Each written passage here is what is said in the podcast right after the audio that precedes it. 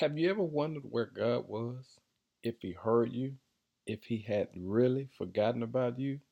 Today, we learn to hear God in a whisper. 1 Kings 19, verse 11 says, Then he said, Go out and stand on the mountain before the Lord. And behold, the Lord passed by, and a great and strong wind tore into the mountains and broke the rocks into pieces before the Lord. But the Lord was not in the wind, and after the wind an earthquake. But the Lord was not in the earthquake, and after the earthquake a fire. But the Lord was not in the fire, and after the fire a still small voice. God led the discouraged prophet to a lonely mountain in the middle of a dry wilderness. It wasn't just any mountain, but the same place where many centuries before Moses had met with God and where the people of Israel received the law of God.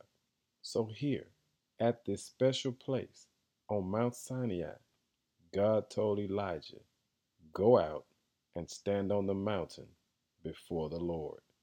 God knew what the depressed and discouraged Elijah needed. He needed a personal encounter with God.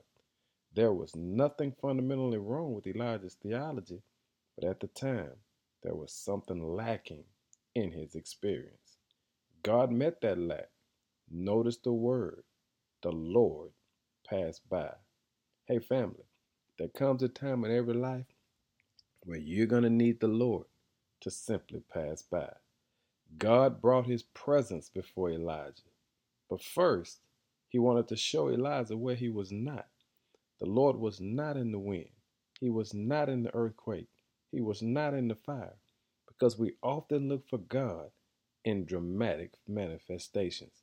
And family, you have to get to the point where you can hear God in a whisper, a small, still voice.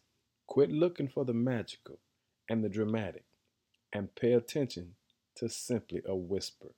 You have to build a relationship with God where you can hear Him, see Him, feel Him, and trust Him and simply a whisper. Today, make sure you're in position to hear God because it may not come in the dramatic. He may speak, speak to you simply through a whisper. And God passed by. Lord, we thank you today for the opportunity to position ourselves to simply hear your voice in a small whisper. Bless those who can't find a place to belong. Insist, O oh God, that we trust you even when we can't trace you. Don't allow us to forgive all of those people without forgiving ourselves. Fill up anyone who is depleted. Leave no trace of our past trauma. Give us strength to remove any unnecessary tasks today. Leave no room for regret. Build up those whose life has broken down. Speak to us in that small, still voice that we can be encouraged that you are right there. Thank you for this opportunity to pay attention to you simply passing by. In Jesus' name, amen.